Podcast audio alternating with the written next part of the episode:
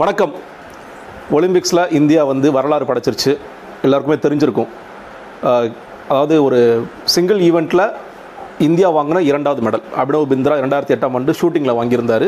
அதற்கு பிறகு இன்னைக்கு நீரஜ் சோப்ரா கோல்டு மெடல் வாங்கியிருக்காரு இந்தியாவில் இதுக்கு முன்னாடி ஹாக்கியில் வந்து ஒன்பது கோல்டு மெடல் வாங்கியிருக்கோம். பதினோராவது கோல்டு ஓவராலாக இந்தியாவுக்கு அதாவது சுதந்திரத்திற்கு முன்னர் ஆரம்பித்த காலத்திலிருந்து இந்தியாவிற்கு வந்த மெடல் நீரஜ் சோப்ரா நான் ஏற்கனவே பழைய போன வீடியோவில் பேசியிருந்தேன். எனக்கு வந்து நிறைய பேர் மேலே நம்பிக்கை இருந்துச்சு.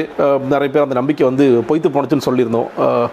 இவங்க ஆர்ச்சரியில் இருக்கட்டும் இல்லை ஷூட்டிங்லையாக இருக்கட்டும் இல்லை ரெஸ்லிங்லையாக இருக்கட்டும் வினேஷ் போகத்து அப்புறம் வாளறிவன் சௌரவ் அதே மாதிரி அத்தனு தாஸ் ஆர்ச்சரியில் அவங்க தீபிகா குமாரி இப்படின்னு நிறைய பேர் மேலே ஒரு நம்பிக்கை இருந்துச்சு. கிட்டத்தட்ட ஒரு கோல்டு வரைக்கும் அடிச்சிருவாங்க. குறிப்பாக ஷூட்டிங் அடிச்சிருவாங்க அப்படிலாம் சொல்லிட்டு இருக்கும் பொழுது அது எல்லாமே நடக்காமல் போயிடுச்சு. ஒரு மெடல் கூட வாங்காத அப்படின்னு ஒரு சோகத்தில் இருந்தபோது நீரஜ் சோப்ராவோட ஜாவலின் த்ரோ குவாலிஃபயர்ஸில் ஒரு ரெண்டு மூணு நாளைக்கு நடந்தபோது நான் பார்த்தேன்.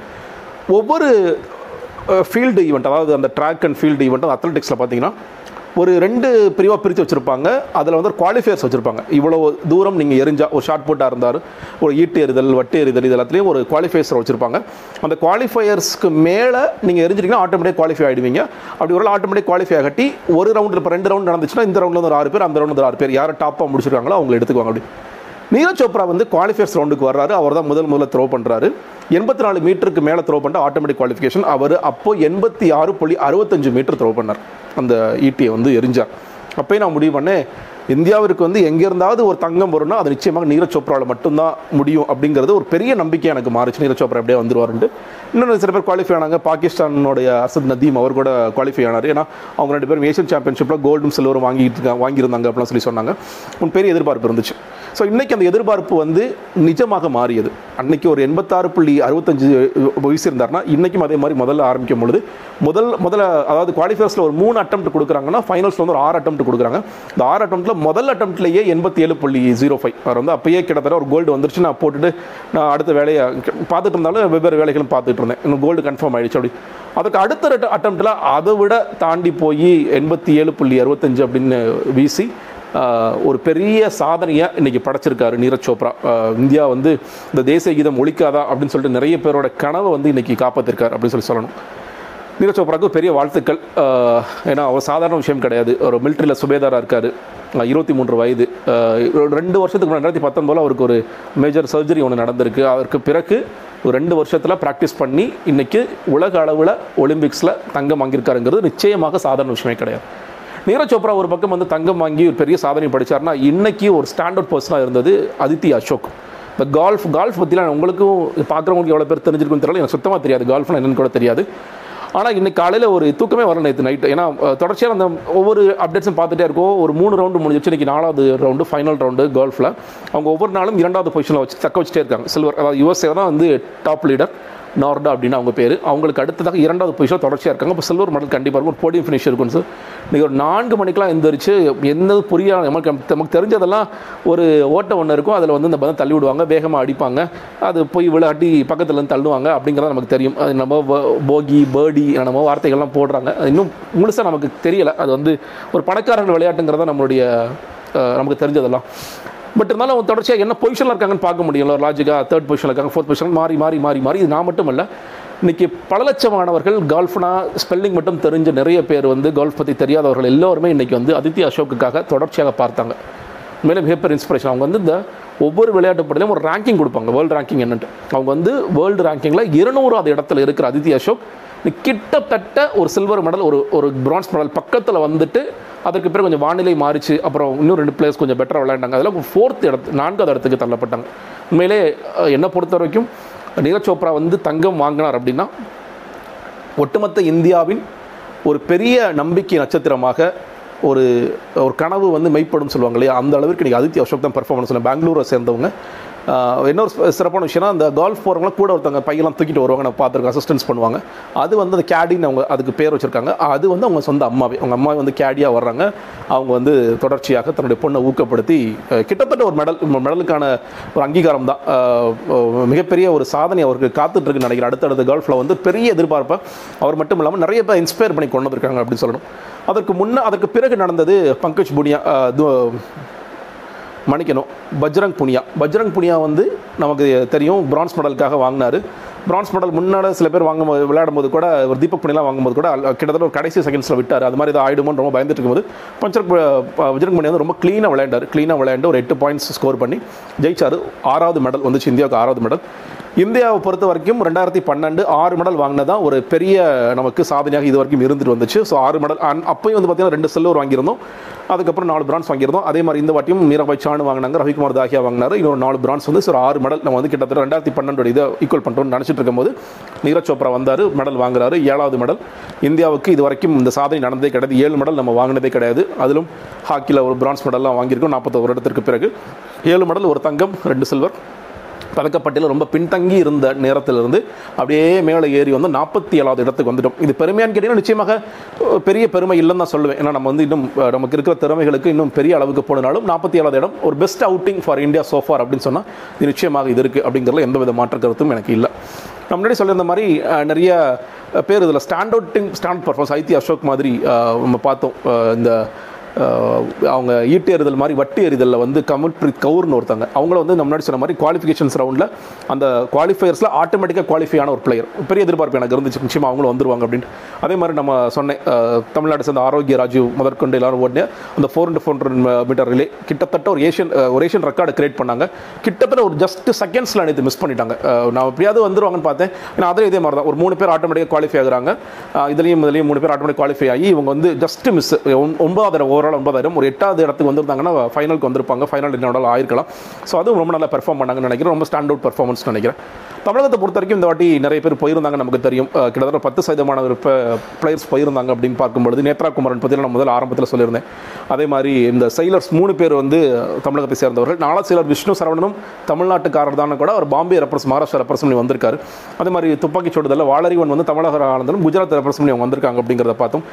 ரேவதி சுபா வெங்கடேஷன் அதே மாதிரி இந்த பக்கம் நான் முன்னாடி ஆரோக்கிய ஆரோக்கிய ராஜீவ் நாகநாதன் பாண்டி அவங்கள நாகநாதன் பாண்டி ரிசர்வில் இருந்தார் அதனால் அவர் பெர்ஃபார்ம் பண்ணல. பட் இருந்தாலும் இவங்களாம் வந்திருந்தாங்க. என்னை பொறுத்த வரைக்கும் இந்த ஆரோக்கிய ராஜு ரொம்ப ஸ்டாண்ட் அவுட்டிங்காக இருந்தார். அதே மாதிரி பவானி தேவி ஃபென்சிங்கில் முதல்ல அந்த நம்ம வாழ்வித்தையில் வந்து ஃபஸ்ட் ரவுண்டாக எவ்வளோ சிறப்பாக செயல்பட்டாங்க அப்படின்னு நமக்கு தெரியும். தமிழ்நாட்டுக்கு ஒரு நல்ல ஸ்டார்ட் அப்படி நான் சொல்லுவேன். இந்த ரேஸில் அதாவது ட்ராக் ஈவெண்ட்ஸில் ஏன்னா ட்ராக் ஈவெண்ட்ஸில் நம்ம வந்து யாரையும் பெருசாக பார்க்கவே முடியல. இந்தியாவில் முதற்கொண்டு தமிழ்நாட்டில் திருச்சியிலேருந்தும் மதுரையிலேருந்தும் ஆட்கள் வர்றாங்க ஓடுறாங்க அப்படின்னு பார்க்கறது உண்மையிலே பெருமையாக இருக்கிறது. இது எல்லாவற்றுமே அடுத்தடுத்த நிலைக்கு கொண்டு செல்ல வேண்டிய ஒரு அவசியமும் இருக்குதுன்னு நினைக்கிறேன். இன்னொரு பக்கம் வந்து எனக்கு ஒரு பல கேள்விகள் இருந்துச்சு. எனக்கு வந்து ஒலிம்பிக்ஸ் நேரத்தில் மட்டும் தான் நான் எல்லா ஸ்போர்ட்ஸையும் பார்க்குறேன். மற்ற நேரத்தில் ஸ்போர்ட்ஸ் பார்க்குறதில்ல. வந்து தொடர்ச்சியாக நீங்கள் வந்து சாய்னால இருந்து ரெண்டாயிரத்தி பன்னெண்டில் சாய்னா ரெண்டாயிரத்தி பதினாறில் சிந்து மறுபடியும் பிவி சிந்து பேட்மிண்டன் சிங்கிள்ஸில் நம்ம வந்து ஜெயிச்சுட்டு இருக்கோம் மெடல்ஸ் வாங்கிட்டு இருக்கோம் ஆனால் இந்தியாவில் இந்த வாட்டி doubles badminton women badminton doubles விளையாடக்கு ஆளே இல்லை வரவே இல்லை. அதே மாதிரி நீங்கள் வந்து டென்னிஸில் Sania Mirza doubles mixed doubles மட்டும் தான் விளையாண்டாங்க. அதுக்கப்புறம் டபுள்ஸில் கூட ஆள் இல்லை அப்படிங்கிறது. ஏன்னா ஒரு பக்கம் நம்ம டென்னிஸ் பேட்மிண்டன்லாம் ரொம்ப உயர்வான விளையாட்டு. நம்ம நிறைய பிளேயர்ஸை உருவாக்கிட்டு இருக்கோம்னு நினைக்கிற நேரத்தில். அதே மாதிரி ரிலே ஓட்டுறதுக்கு பெண்கள் அணி இல்லை. ஒரு மிக்சடு டீமில் ஓட்டுறதுக்கு நம்ம சுபா வெங்கடேஷன் ரேவதி எல்லாம் இருக்கிறாங்க அப்படிங்கிறத பார்க்குறோம் ஆனால் பெண்கள் நாலு பேர் டியூட்டி சேர்ந்த ஒரு பக்கம் வந்து இந்தியாஸ் ஃபாஸ்டஸ்ட் ரன்னர்னு சொல்லி சொல்கிறோம் ஆனால் ஒரு ரிலே ரேஸுக்கு ஓட்டுறதுக்கு ஆட்கள் இல்லை. உங்களுக்கு ஞாபகம் இருக்கும் தீபா கம்ரிக்கர் அப்படின்னு சொல்லிட்டு ஒரு ஜிம்னாஸ்ட் ரொம்ப நல்லா பெர்ஃபார்ம் பண்ணாங்க. போன ஆண்டு. அதற்கு பிறகு இந்த வாட்டி ஒரே ஒரு ஜிம்னாஸ்ட் தான் இந்த களத்துக்கு வந்திருக்காங்க மீராபாய் சானு சில்வர் ஜெயிக்கிறாங்க. முதல் நாள் சில்வர் ஜெயிச்சு கொடுக்குறாங்க. வெயிட் லிஃப்டிங்கில் வந்த ஒரே ஒரு பெண்மணி அவங்க மட்டும்தான். அப்படி தான் இருக்குது ஆண்கள் என்னன்னாங்க நம்ம சதீஷ் ஒருத்தர் இருந்தார் எனக்கு தமிழ்நாட்டில் அவர் ஏன் போகலை? அந்த குவாலிஃபயர்ஸில் கடைசி நேரத்தில் ஏதாவது ஆயிடுதா? என்ன பிரச்சனை அப்படிங்கிறது ஒரு பெரிய கேள்விக்குறிகள் நிச்சயமாக இருக்குது அதெல்லாம் நம்ம தீர பார்க்கணும்னு நினைக்கிறேன். இன்னொரு பக்கம் டிடியில் வந்து நம்ம ரொம்ப எதிர்பார்ப்பு இருந்துச்சு. சத்யன் எதிர்பார்ப்பு இருந்துச்சு. சரத்கமல் மேலே பெரிய எதிர்பார்ப்பு இருந்துச்சு. அவங்களாம் வந்து ரொம்ப வெளியே ரொம்ப சீக்கிரமாக வெளியே போயிட்டாங்க அப்படிங்கிற சில குறைகளும் இருக்கத்தான் செய்கிறது.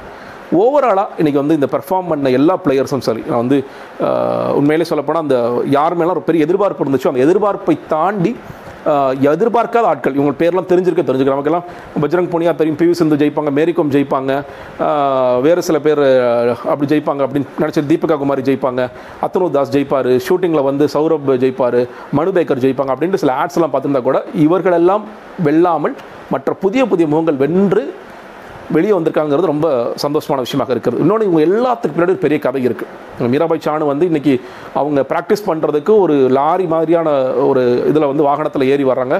டெய்லி அவங்க கூட வர்றவங்களுக்குலாம் இன்றைக்கி போய் டீ கொடுக்குறாங்க அவங்க. அவங்களோட வீடு பார்த்தா ரொம்ப சின்ன வீடாக இருக்குது ஹாக்கி பிளேயர் ஒருத்தங்க அவங்களுடைய குக்கிராமத்தில் ரொம்ப ஏழ்மையான நிலைமையில் இருக்கிறாங்க. அவங்களும் இதெல்லாம் வர்றாங்க. இந்த வாக் போனாங்க ஒரு பொண்ணு பாவனா ஜாட் அப்படின்னு சொல்லிட்டு. அவங்களுடைய விக்கிபீடியா ப்ரொஃபைல் படித்து பார்க்கும்பொழுது ஷார்ட்ஸ் போட்டு ஊருக்குள்ள போனால் கிண்டல் பண்ணுவாங்க அப்படின்னு சொல்லிட்டு ஊருக்கு வெளியே போய் விடிகாலையில் போய் அவங்க ஷார்ட்ஸ் போட்டு ப்ராக்டிஸ் பண்ணுறாங்க அப்படின்னு பார்க்குறோம். ஸோ நிறைய கதைகள் இருக்குது நிறையா அது இது ஒரு பக்கம் இன்ஸ்பிரேஷனல் ஸ்டோரிஸ்னு சொல்லலாம் இல்லை நம்ம விளையாட்டு வீரர்களை நம்ம மதிக்கிற லட்சணம்னு சொல்லி சொல்லலாம். ரெண்டுமே நம்ம பார்க்கலாம். அவங்க இன்ஸ்பிரேஷனாக எடுத்துக்கிட்டு நிறைய பேர் எப்படியாவது க கடுமையாக உழைச்சி வெளியே வந்துடணுங்கிற பார்க்குறாங்க. இந்திய அரசாங்கமாக இருக்கட்டும் இல்லை வந்து ஒவ்வொரு மாநில அரசாங்கமாக இருக்கட்டும் ஒருத்தர் ஜெயிச்சாலும் சரி கலந்துக்கிட்டாலும் சரி அவங்களுக்கு உயர் பதவிகள் ரயில்வேஸில் எப்படியாவது வேலை கொடுக்குறது இல்லை ரயில்வேஸில் இருந்தாலும் வேறு உயர் பதவி கொடுக்குறது. இப்போ வந்து நீரஜ் சோப்ரா ஜெயிச்சிருக்கார் சுவேதார்லேருந்து அடுத்த ஒரு பொசிஷன் ரேங்கிங் கொடுப்பாங்க. மிலிட்ரியில் பொசிஷன் கொடுக்குறது ரயில்வேஸில் மிலிட்ரி கொடுக்குறது கவர்மெண்ட் ஜாப்ஸ் ஆஃபர் பண்ணுறது இதெல்லாம் ஒரு பக்கம் இருக்கட்டும். நிறைய பாராட்டு விழாக்கள் நடக்கும் அவங்களுக்கு பரிசு பொருட்கள் கிடைக்கும் ஸ்பான்சர்ஸ்லாம் வரக்கூடும். ஆனால் உண்மையான தேவை என்னன்னு கேட்டிங்கன்னா இந்த வாட்டி இருந்தவங்களாம் அடுத்த வாட்டி அவங்களுக்கு இன்னும் வயதுக்கு உட்பட்டு இருந்தாங்கன்னா அவங்களை எப்படி மெடல் வாங்க வைக்கிறது? இல்லை இந்த வாட்டி ஒரு பிரான்ஸ் வாங்கினா அடுத்து எப்படி சில்வர் வாங்க வைக்கிறது கோல்டு வாங்க வைக்கிறது அப்படிங்கிறத நோக்கி இந்த அரசாங்கங்கள் செயல்பட வேண்டும் நினைக்கிறேன். அதுதான் அரசாங்கத்திற்கு இருக்கிற பிக்கஸ்ட் ஆப்ளிகேஷன் நான் பார்க்குறேன். அதுதானே செய்யணும். அதை விட்டுட்டு ஒரு பக்கம் ரயில்வேஸில் வேலை கொடுத்துட்டோம் அடுத்தடுத்த அவங்க சுய வாழ்க்கையில் மேலே போவாங்க. அது எதிர்பார்ப்பு இல்லையே. ஒவ்வொரு நாடும் ஸ்போர்ட்ஸுக்கு இன்வெஸ்ட் பண்ணுற அளவுக்கு நம்ம இன்வெஸ்ட் பண்ணுறோமாங்கிறது பெரிய கேள்விக்குறியாக இருக்குது அது ரொம்ப ரொம்ப முக்கியம்னு நினைக்கிறேன். அவங்க ஒவ்வொருத்தரும் நமக்காக ஜெயிச்சு நம்மளோட பெருமையை காப்பாற்றி நம்மளுடைய ஊருக்கு நம்மளுடைய நாட்டிற்கு மிகப்பெரிய ஒரு பெயரையும் அங்கீகாரத்தையும் கொடுக்குறாங்க. நம்ம நாடு நம்ம ஊரும் அதற்கு தயாராக இருக்கிறதா அப்படிங்கிறதே மிகப்பெரிய கேள்விக்குறி தான். இந்தியா போன்ற நாடுகள் அதுக்கே மிகப்பெரிய கேள்விக்குறி தான். ஜெயிச்சாங்கன்னா அவங்கள வச்சு விழா எடுக்கிறது அவங்கள வச்சு நம்ம பேர் வாங்குறது அப்படிங்கிறதெல்லாம் ஒரு பக்கம் அரசியல் செய்கிறது அதெல்லாம் ஒரு பக்கம் உண்மையிலேயே அவர்களை வெல்ல வைப்பதற்கும் அவங்க கொடுக்குறாங்களே ஒரு இன்ஸ்பிரேஷன் அந்த இன்ஸ்பிரேஷனை இன்னும் பல்லாயிர பல லட்சம் மக்களுக்கு கடத்துறதுக்கும் நம்ம தயாராக இருக்கிறோமா அப்படிங்கிறது தான் மிக முக்கியமான கேள்வி நினைக்கிறேன்.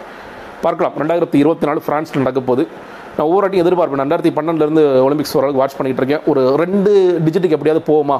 அதாவது பத்து மெடல்ஸ் வாங்கிடுவோமா அப்படின்ட்டு. ரெண்டாயிரத்தி பன்னெண்டில் ஆறு வந்துச்சு. அதுக்கு ரெண்டாயிரத்தி பதினாறில் குறைஞ்சது. மறுபடியும் இன்னைக்கு ஏழு வந்திருக்கு. நிச்சயமாக திறமை இருக்குங்க. திறமை இருக்கு நான் சொல்ல திறமை இல்லைன்னு சொல்லவே மாட்டேன். சில நேரங்களில் வந்து குவாலிஃபிகேஷன் நல்லா பண்ணுறவங்க அந்த ஃபைனல்ஸில் வந்து ப்ரெஷரில் போயிடுறாங்க. இல்லை ஒரு மாதிரி அந்த ஒவ்வொரு ரீஜனில் போய் அக்லட்டமைஸ் ஆகிறது ரொம்ப கஷ்டமாக இருக்கும் அப்படிங்கிற மாதிரிலாம் சில விஷயங்கள் இருக்குது ஆனால் நிச்சயமாக நமக்கு திறமை இருக்கிறது அந்த திறமையை சரியாக பயன்படுத்த அவர்களும் தயாராகத்தான் இருக்கிறார்கள். நம்முடைய அரசாங்கங்கள் நாம் தயாராக இருக்கிறோமா அப்படிங்கிறத கேள்வி. தயாராகணும்னு நான் நினைக்கிறேன். தயாராகணும்னு நான் சொல்கிறேன் பார்ப்போம். நன்றி. வணக்கம்.